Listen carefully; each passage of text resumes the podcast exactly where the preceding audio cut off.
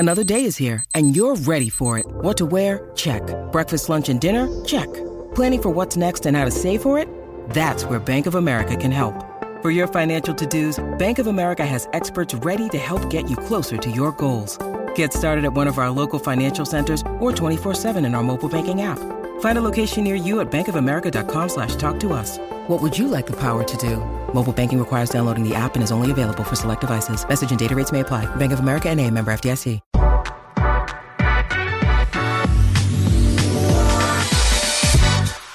Today's episode of the Nick Bob Podcast is brought to you by Pella Windows and Doors. You know you need energy efficiency in hosting a podcast, but you also need energy efficiency if you want the most out of your windows and doors. I'm on Pella's website right now. How about this?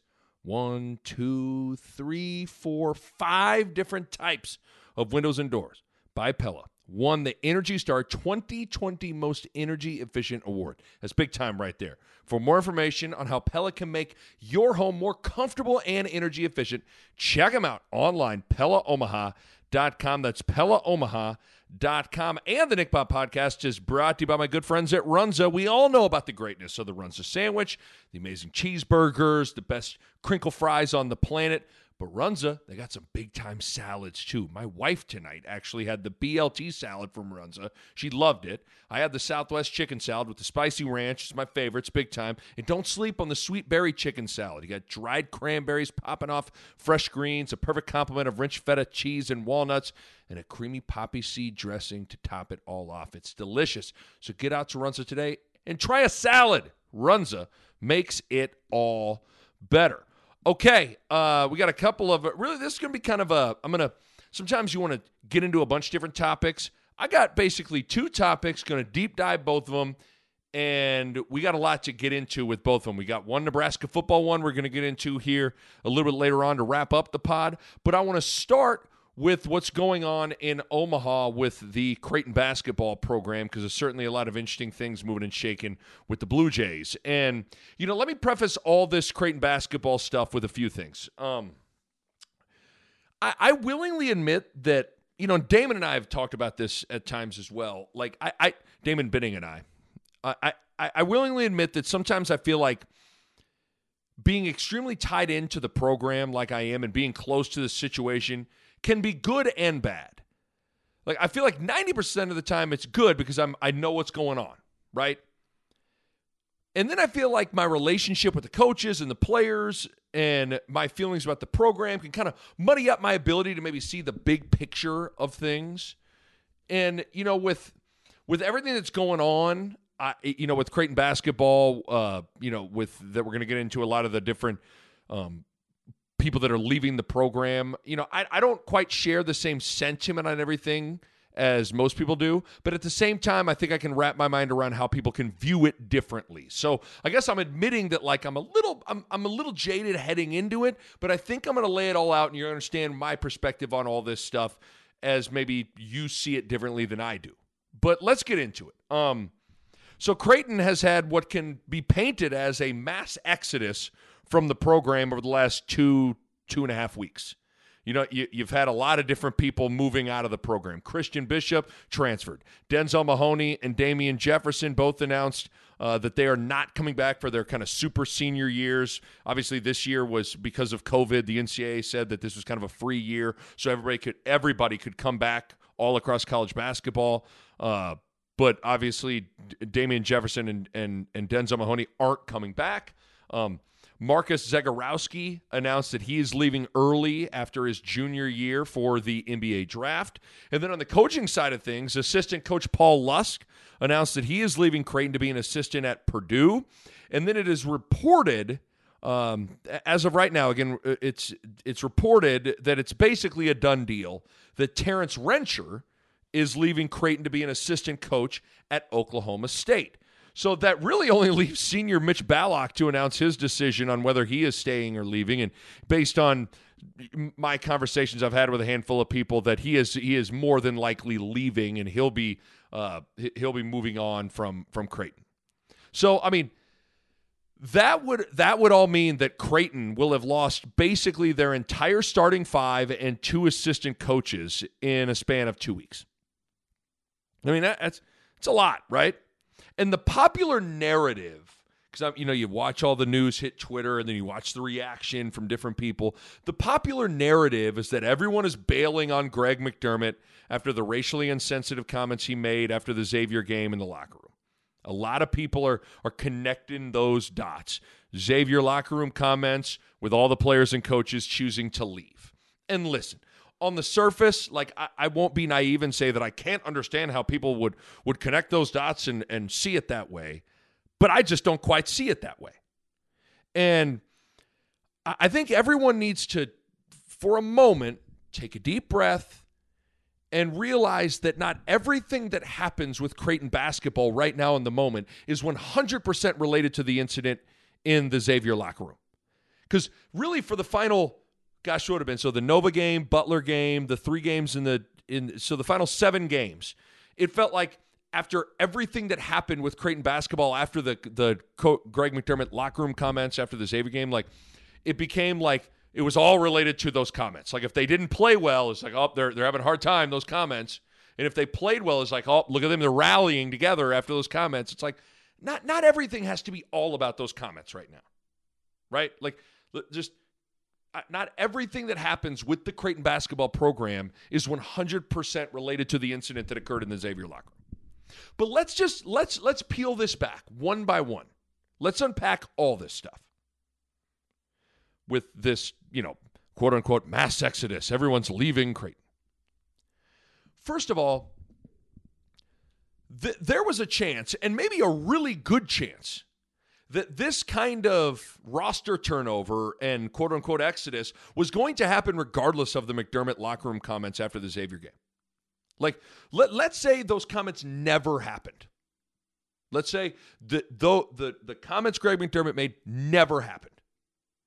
I think there was a scenario and a chance where everything that has happened with everybody leaving or choosing to move on to someone else was going to happen anyways.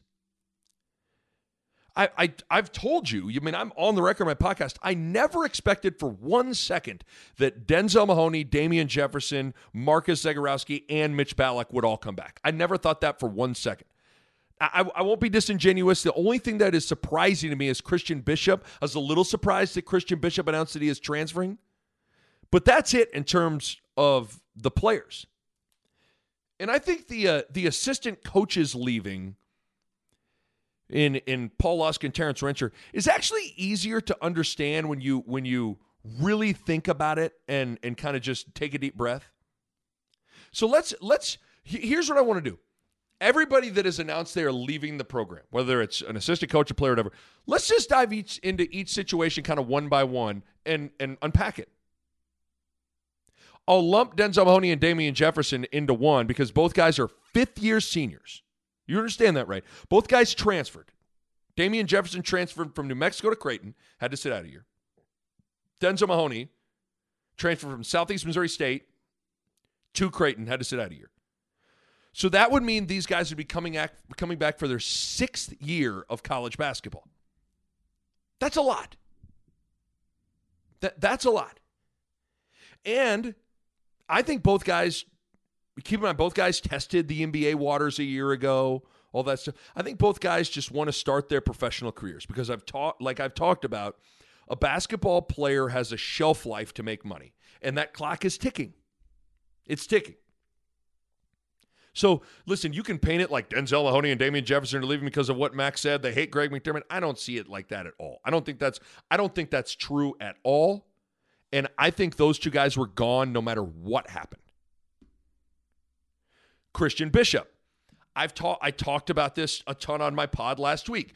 Christian Bishop is transferring because he doesn't want to play the five anymore. He wants to play the three or the four. I think that is the lion's share of the motivation for him wanting to pursue another school and hit the transfer portal. Marcus Zegarowski. This is a guy that has had two major surgeries since arriving at Creighton. He had a torn labrum in his hip, had surgery after his freshman year. He tore his meniscus at the end of his sophomore year, had surgery. So he's been a little bit injury plagued. And I think his draft stock is kind of fixed in terms of it is what it is. Like, I don't necessarily feel like he could greatly raise his stock by coming back and playing another year. So he's going to make the leap right now, which to me kind of makes sense, especially with the fact that basically Marcus Zegarowski would be on the floor with a brand new team. Now, and Marcus Zegarowski has been, you know, he's publicly been extremely outspoken in his love and appreciation for Greg McDermott after the locker room comments and all that stuff. Like, he has been on the record talking about Coach McDermott in that regard. So I don't think Marcus's decision has anything to do with Greg McDermott's comments. Then you look at Paul Lusk. Coach Lusk is leaving to be an assistant coach at Purdue. Keep in mind, Purdue is basically home to him. And Matt Painter, who's the head coach of Purdue, is his guy. Like, those two are really close. I always considered Paul Lusk as a Matt Painter disciple, right? He was an assistant for him. He was at Purdue from 2004 to 2011. So 7 years, was an assistant basically for Matt Painter.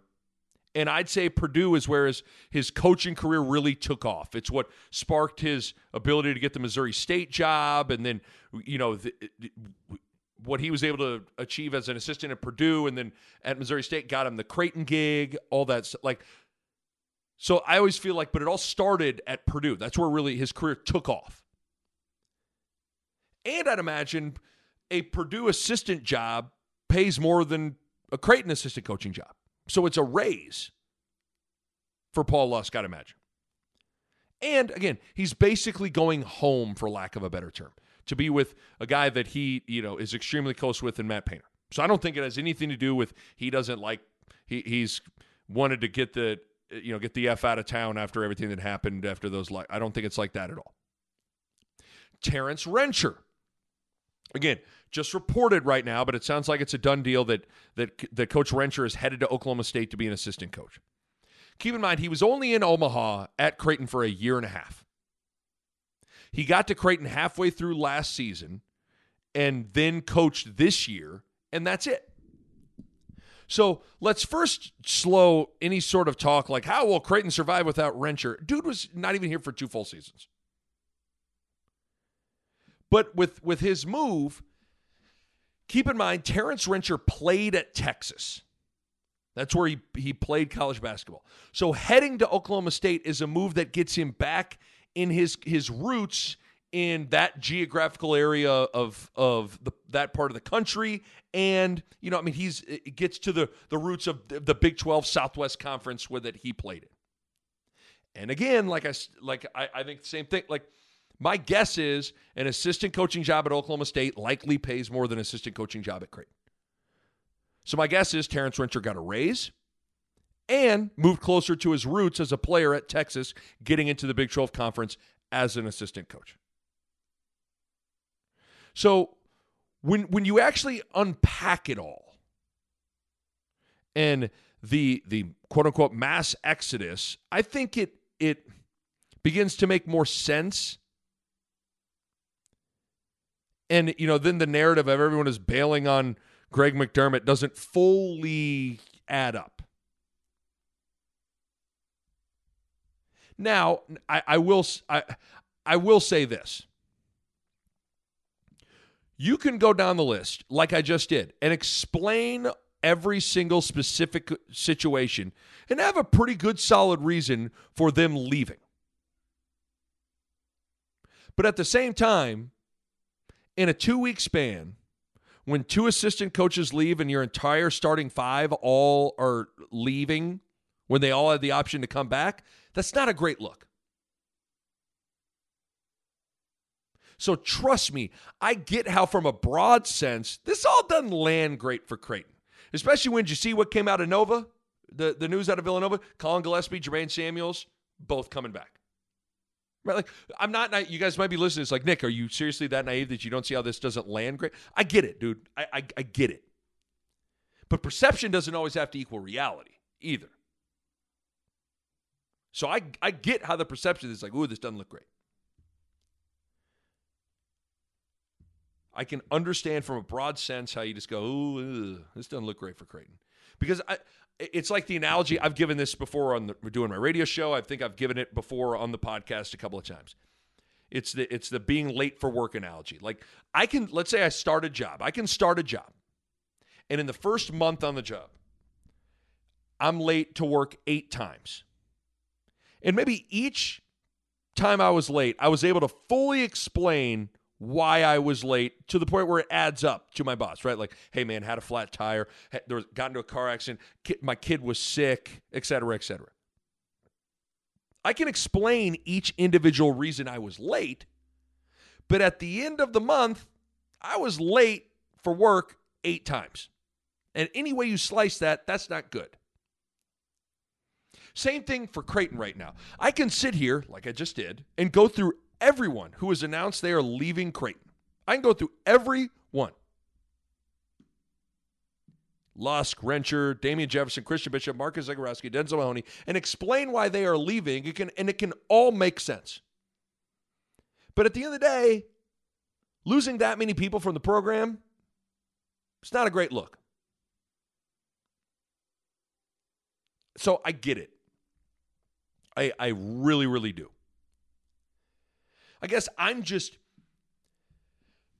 frustrated that the narrative of everyone is bailing on McDermott and everyone is still super upset over the locker room comments and all this stuff is being applied to this one. I don't think that is fully true with everything. I'm not saying everybody's moved on off the, don't get me wrong. I'm not saying everything's all hunky dory and great after those comments and that there's still a process ongoing of forgiveness and making that whole situation right. So I'm not trying to dismiss that and say that isn't like still a thing.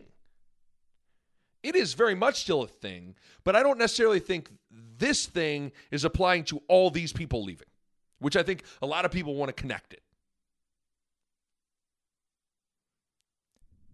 Because I see it on Twitter and I know the flyby 25,000 foot view of this is, oh man, hey, did you see Creighton is losing I think they lost 2 assistants and all their good players. Man, they must hate that McDermott guy after what he said, and that's what's going on there. Yeah, I don't know about that. I don't know if I totally see it quite like that.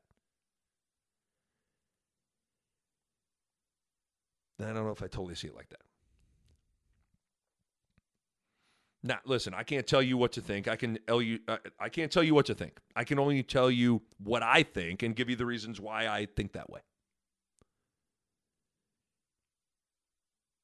And I guess you can kind of make up your own mind on that. But that's how when you go through each individual, Denzel Mahoney, he'd be a 6-year senior. I think he's just ready to move on and try to get paid to play basketball. Damian Jefferson, he'd be a 6-year senior. I think he's ready to move on, get paid playing basketball. Marcus Zegarowski, he's dealt with 2 pretty massive injuries. I think he realizes how delicate this thing can be. His draft stock probably is what it is. He's ready to become a pro. Paul Lusk going home to Purdue, probably get a raise. He's a Matt Painter guy. Okay.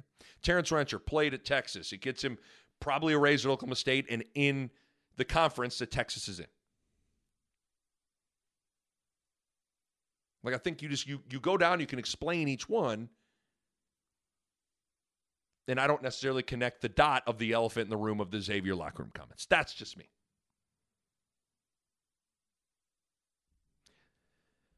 Last thing on this.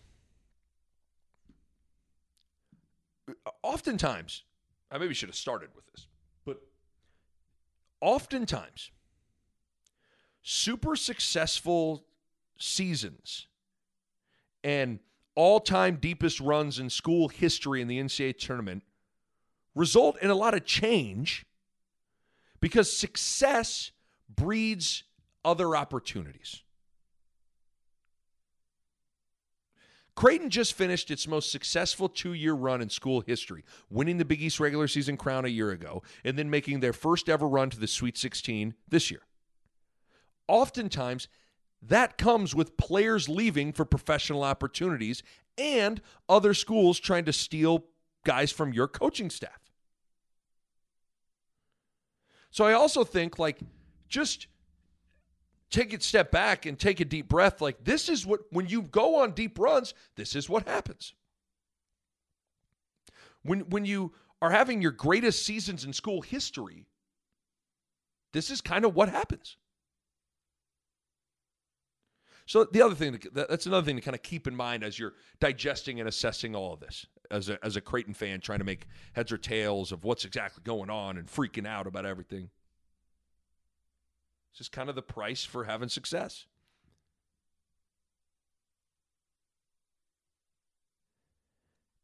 And real quick before I get into some Nebraska football, I gotta give Marcus Zegarowski his flowers right now.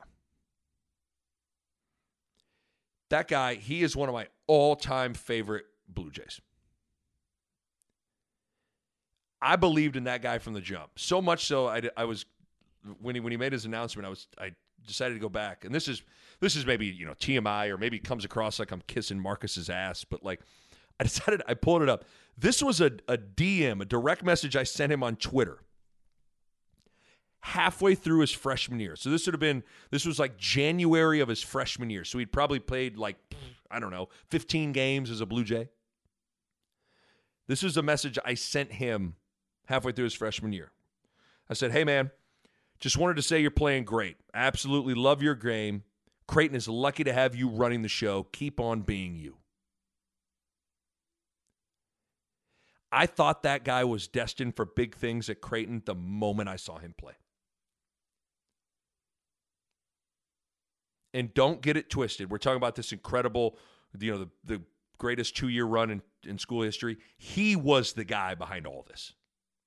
Now, I'm not saying the other guys didn't have integral roles, and Ballock and Bishop and Damian Jefferson and Tyshawn Alexander, all this stuff. Like, those guys all played big roles. This is the guy. Don't get it twisted. Creighton doesn't win the Big East regular season crown last year and punch through the Sweet 16 without Marcus Zegarowski running the show. Don't get it twisted. He was the engine. He finished his career in 3 years at Creighton with 1,293 points. That's 22nd all-time in Creighton history. 393 assists, 10th all-time in Creighton history. And, it's interesting. I remember pondering this question early on in his career, like, man, he's got to – I remember saying this to someone. It might have been to Rob Anderson, the sports information director at Creighton, I thought he had a chance to be Creighton, the greatest point guard in Creighton history. I thought he had a chance. Now, if he would have come back for his senior year, it would have been a no-brainer. I think it's probably more of a debate now. But I know, at least for me, I think he is. I think Marcus Zegarowski is the greatest point guard to ever play at Creighton. And there's been some good ones. Ryan Sears, Maurice Watson, Josh Doetzler, Tyler McKinney, Antoine Young, to name a few. There have been some really good point guards at Creighton. I think Marcus was the best. Tough as shit. Competitive as hell, work ethic off the charts, was at his best against the best. As a player, very few holes in his game. He could do it all offensively. He could score. He could shoot the three off the catch and off the dribble. Probably was the best off the dribble three-point shooter I for sure have ever seen at Creighton. Unbelievable mid-range pull-up game, great at getting to the rim, excellent at changing speeds, great passer, one of those guys that could get you 30 or he could have 10 assists. Just a big-time player. Big-time player. This two-year run raised the bar for Creighton basketball, and it was Zegarowski who led that charge. What a player. A guy that will live in Creighton lore for forever. So tip of the cap to Marcus Zegarowski. Cheers to an incredible Creighton career. Okay, coming up next, a topic that it never sat well with me. Nebraska turning down the bowl game last year. Well, that topic has come back up, and I'm ready to lay it all out. That's next. But first, let's take a quick break. This podcast is sponsored by BetterHelp. That is BetterHelp, H-E-L-P. Is there something interfering with your happiness or is preventing you from achieving your goals?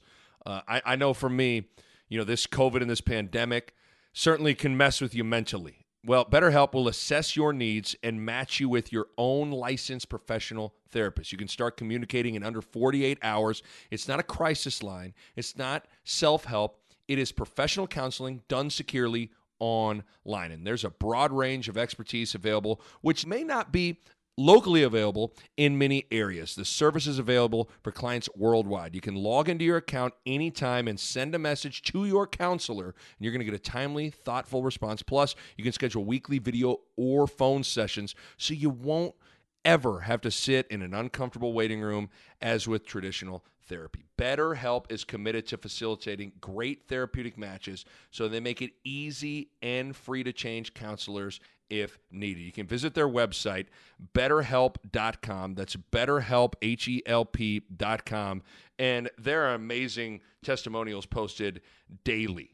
Here's one I'm reading right now from about Norma. Says, been my therapist for over a year and has changed my life. Another one right here. She is nice and understanding to talk with. She made me feel heard and safe to open up. I'm very grateful for her and everything she's done for me so far. I look forward to the future. There are just thousands of testimonials just like that. So visit betterhelp.com. That's BetterHelp, H-E-L-P. And we got a special offer for my podcast listeners.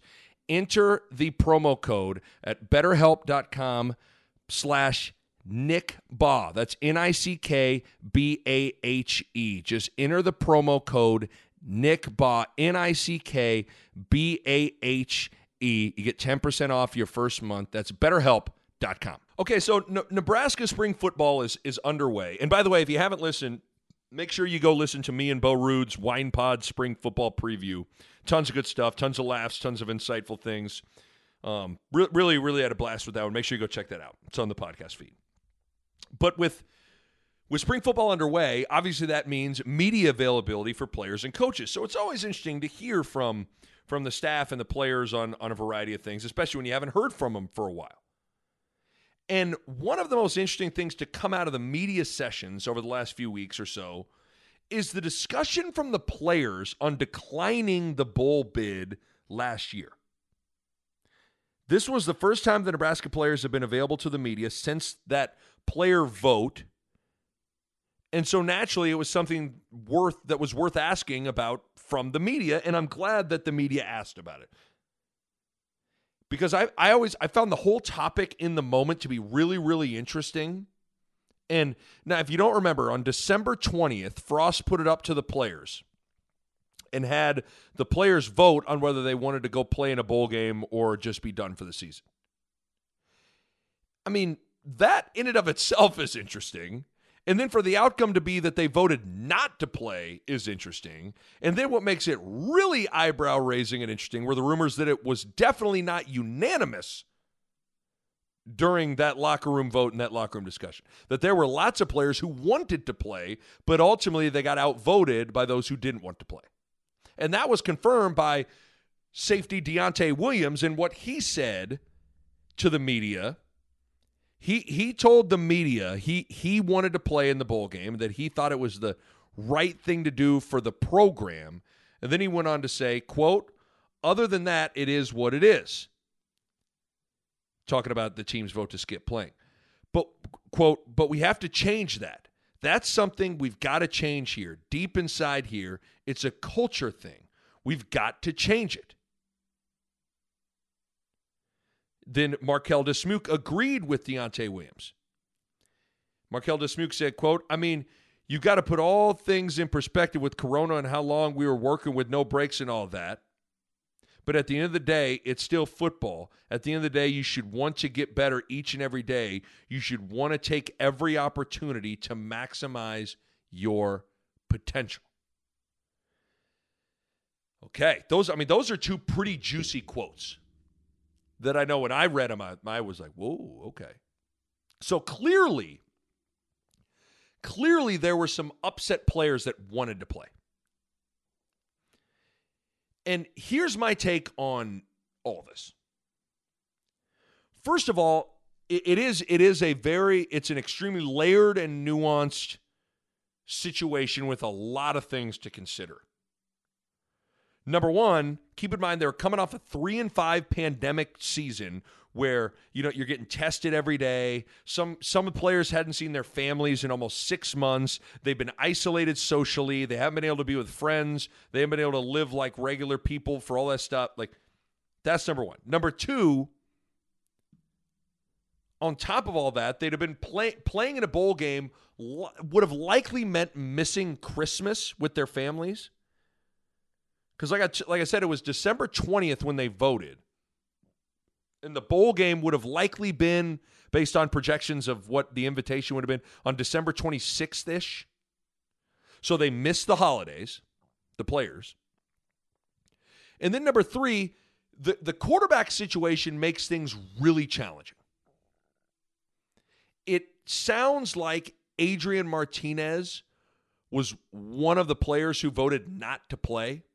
And the reasoning was it was health. Martinez said he was really banged up and he might not have been able to play if there would have been a bowl game. So there's that. And then, oh, by the way, Luke McCaffrey basically kind of had one foot out the door, didn't suit up for the final game against Rutgers. He was in street clothes. So, listen, there's a chance you're going to go play in a bowl game with your third-string quarterback. And obviously, that's not good. And again, when your quarterback doesn't want to play or can't play, let's all acknowledge that complicates things. That really complicates things. Number four, this wouldn't have been the normal bowl game experience. From a football standpoint, you wouldn't have gotten all those extra weeks and weeks of practice, which are really valuable. Again, they would have, I think they played Rutgers on December 19th. They would have played on like the 26th or the 27th. So you wouldn't have got what people deem as really important time of all those bowl practices. And then for the players, you wouldn't have got the same bowl experience that you usually get when you get to the bowl game site due to COVID, right? So all those things are legitimate issues to consider when discussing this topic. But I feel like I can acknowledge that. And with all that said, say that it still never sat well with me that they chose not to play. And how they arrived at the decision to not play. First of all, I never liked that Frost put it up to a vote. I thought that was a mistake. And if you listen to this pod, you know that I like Scott Frost. You know I'm a supporter and I'm a defender of his. But I thought putting it up to a vote for the players was kind of a weak move to absolve himself of any responsibility for the decision. It kind of felt like he wiggled his way out of the situation and left the players holding the weight of a pretty big decision. And that way he could kind of step back and say, hey, don't look at me. This was their decision. And to me, that's not good leadership. Leadership comes with some non-negotiable responsibilities. A part of leadership is making tough decisions for the collective that everyone might not agree on. So I never, ever liked the whole idea of putting it up to a vote. That let Frost off the hook, in my opinion. And then you are also asking for dissension in the locker room, I think, when you leave it up to the players to vote for that, which I think is what you kind of saw with Dismuke and Deontay Williams quotes that I just read you. Frost knew it wouldn't be unanimous. And, you know, it's one thing to not get your way when the head coach makes a decision. But I'd imagine it's different when you don't get your way when some of your teammates make the decision. I think the pill would be easier to swallow for the players who wanted to play, like Dismuke, like Deontay Williams, if Frost was the one who made the decision. That pill is harder to swallow when it's because of a player vote. So that's the first thing. The second thing is this is a cautionary tale of how you need to be careful with how you brand yourself, both as an individual and collective. If you brand yourself as the tough guy, well, when shit goes down at a bar, you better be ready to throw hands. If you brand yourself as the funny guy, you better be ready to make jokes and make people laugh in a lot of instances. You know, you brand yourself as the handyman, you better be ready to help fix a flat tire or something around the house when stuff breaks. You brand yourself as the ladies' man, and you're with all your buddies at the bar when you're all single. You better be ready to go holler at the group of girls in the corner and talk to them. Like,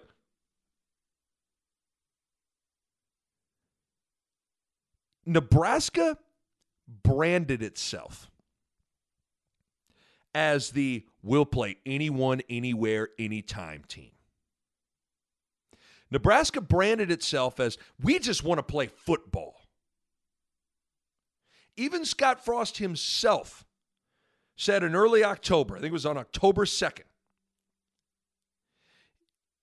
he said if Nebraska has to play Uzbekistan, it will. When you brand yourself like that and then turn down a bowl game, it's not a great look. You're the will play anyone, anywhere, anytime team, except in a bowl game, apparently. I just thought Nebraska turning down a bowl game didn't jibe at all with how it branded itself. In fact, I think that was a little bit of what bit Nebraska with them trying to get out of the Oklahoma game. Was the fact that it didn't jibe with the image that they tried to paint for themselves. So I just thought it was a bad look. You brand yourself this, we'll play anyone, anywhere, anytime team, and then turn down a bowl game? It's not a... You brand yourself the tough guy.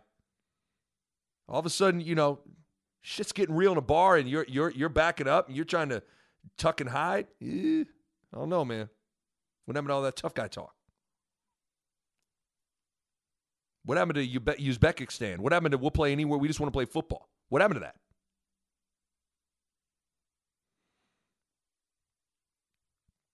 So be careful how you brand yourself. And I thought that's also something that didn't sit well. And then lastly for me, I'm not saying winning a bowl game would have changed the course of the program, but it has to start somewhere. And when you are trying to rebuild and get back to the top, it all has to start somewhere. And you never know where that special moment could come from. Would that have happened in a bowl game? I don't know. But here's the thing. You don't know either.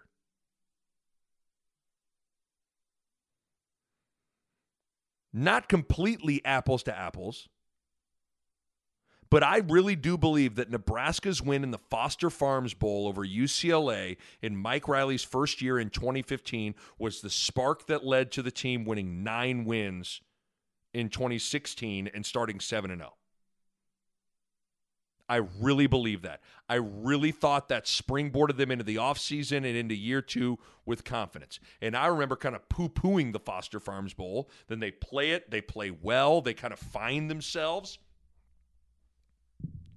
And then they start 7-0. I mean, they were into the top 10 in 2016. I've talked about this before. For basketball, you talk to anybody, Greg McDermott, Doug McDermott, those guys, the run that Creighton went on in the CBI, and I get it, CBI, what did CBI, what? The run that Creighton went on in the CBI, Doug McDermott's freshman year, 100% sparked that group's 3-year run. That group, Doug McDermott, Ethan Raggi, Jahens Maniga, Austin Chapman, I sincerely think the run to the CBI finals sparked something in that group for confidence and identity, momentum into the offseason for them to then go on to make 3 straight NCAA tournaments.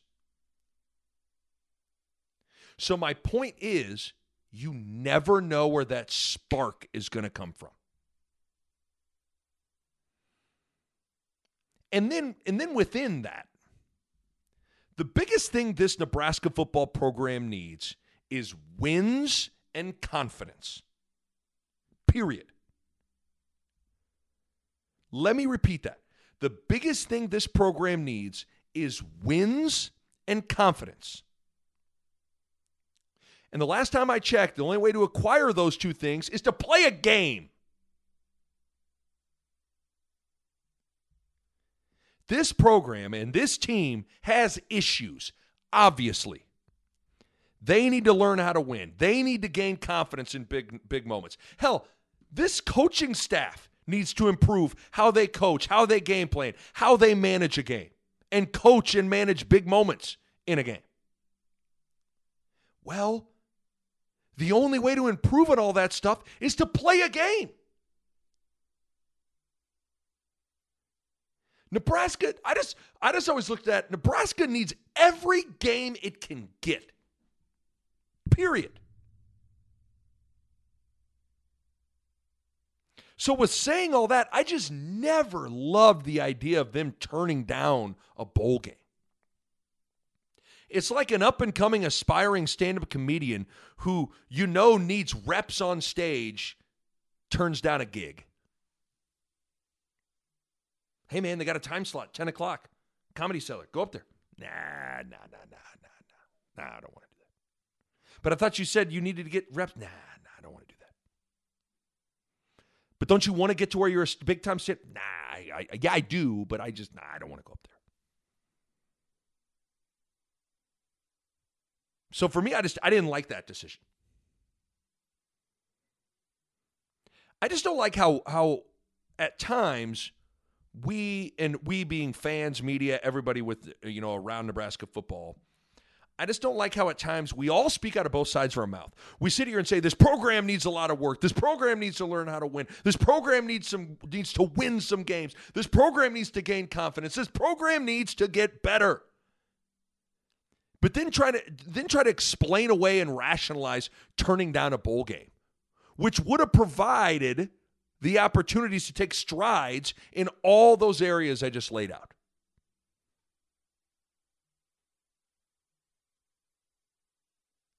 So it never sat well with me. I'm like, Nebraska's a team, they need games. All right, let's take a quick break from the podcast, talk about White Castle Roofing. One of the best decisions I've made was calling White Castle Roofing when my roof had some hail damage back in the day to my old house in Omaha. I needed experts. I needed people I can trust. That's White Castle. White Castle Roofing made the entire process so easy and so smooth, and they did a great job. They communicate every step of the way in their crews. They're knowledgeable. They care about the details, and cleanup is a top priority. So if you need experts you can trust, White Castle Roofing is the answer. In fact, I'm dealing with a leak in my roof in my new house, and you know who I called immediately? Of course, White Castle. Ben from White Castle came to the house last week, took a look at things, and we already got the ball rolling on what to do next. When it comes to your roof, you need people you can trust, and trust me, you can trust the good people at White Castle. Check them out, whitecastleroofing.com. White Castle Roofing, built with trust, proven by time. And the Nick Bob Podcast is brought to you by my friends at Runza. There is nothing better than hearing from an old high school football teammate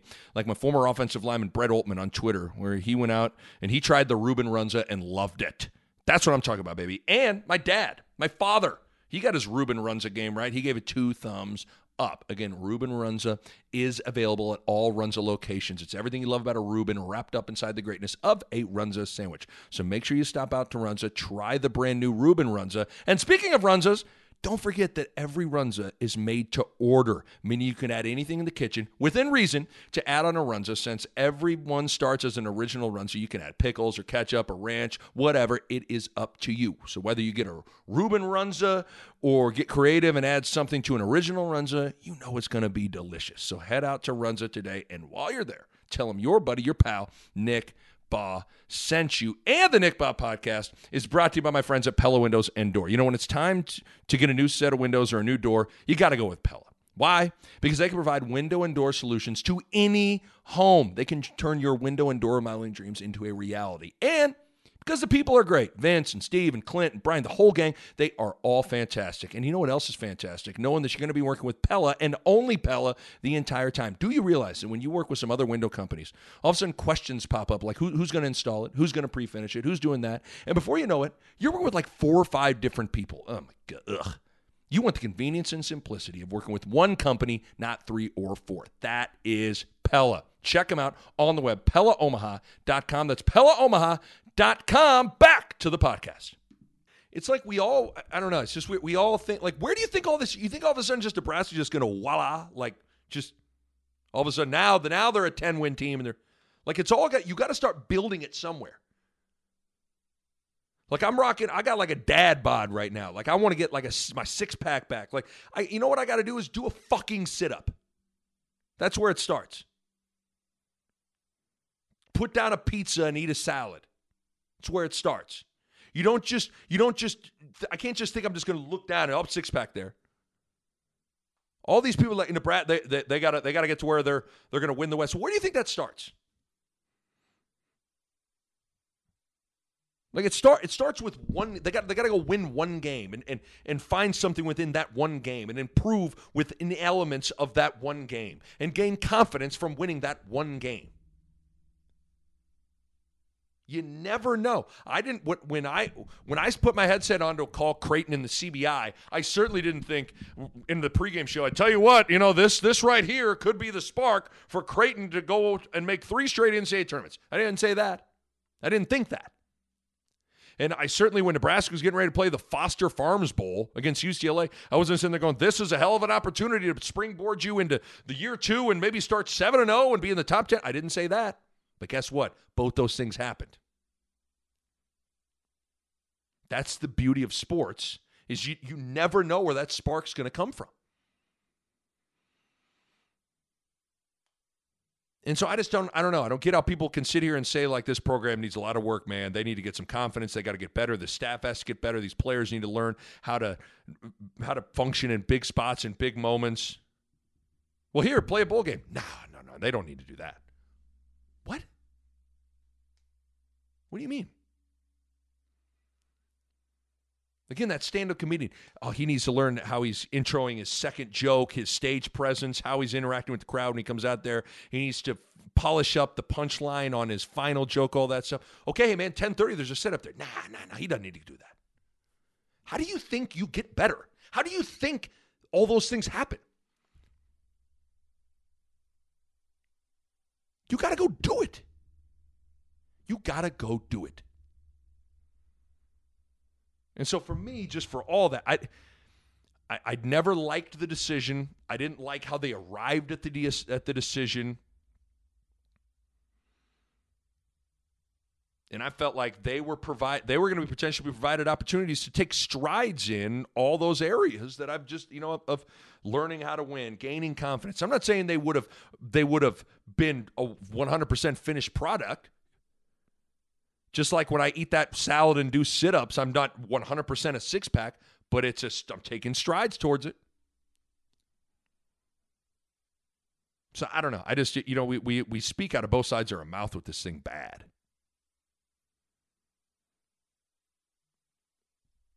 So that's how I see all this bowl game stuff. It was very interesting though. It was very interesting to get some of the players' thoughts on all this stuff. Because I know for me, I could never have imagined choosing not to play in anything in sports, especially something like a bowl game. Interesting to me. All right, so there you go. Hey, make sure you subscribe to the podcast. Just click that subscribe button. And while you're there, give it a 5-star rating and a review. It all helps me out. Again, make sure you go check out that Wine Pod Spring Football Preview Bo Rude and I did. We had some fun, some laughs, obviously, when you're drinking some wine. And then obviously went position by position, kind of gave our thoughts on, you know, the position groups we like, what we're confident in, what we're not. It was really good stuff. Make sure you go check that out. And reminder, you can also email me, Nick@NickBa.com. betterhelp.com. Anything that is always on your mind, that email is always open, so hit me up. All right. Appreciate everybody listening. We'll catch you next time on the Nick Bob Podcast. All right, my thanks to Pella. If you're thinking about a new window or a new door, now is the time. Check them out online on the web at PellaOmaha.com. That's PellaOmaha.com. And my thanks to my good friends at Runza. Best fries on the planet, great burgers, cheese Runza, delicious. The food is simply fantastic. Runza makes it all better. A Huda Media Production.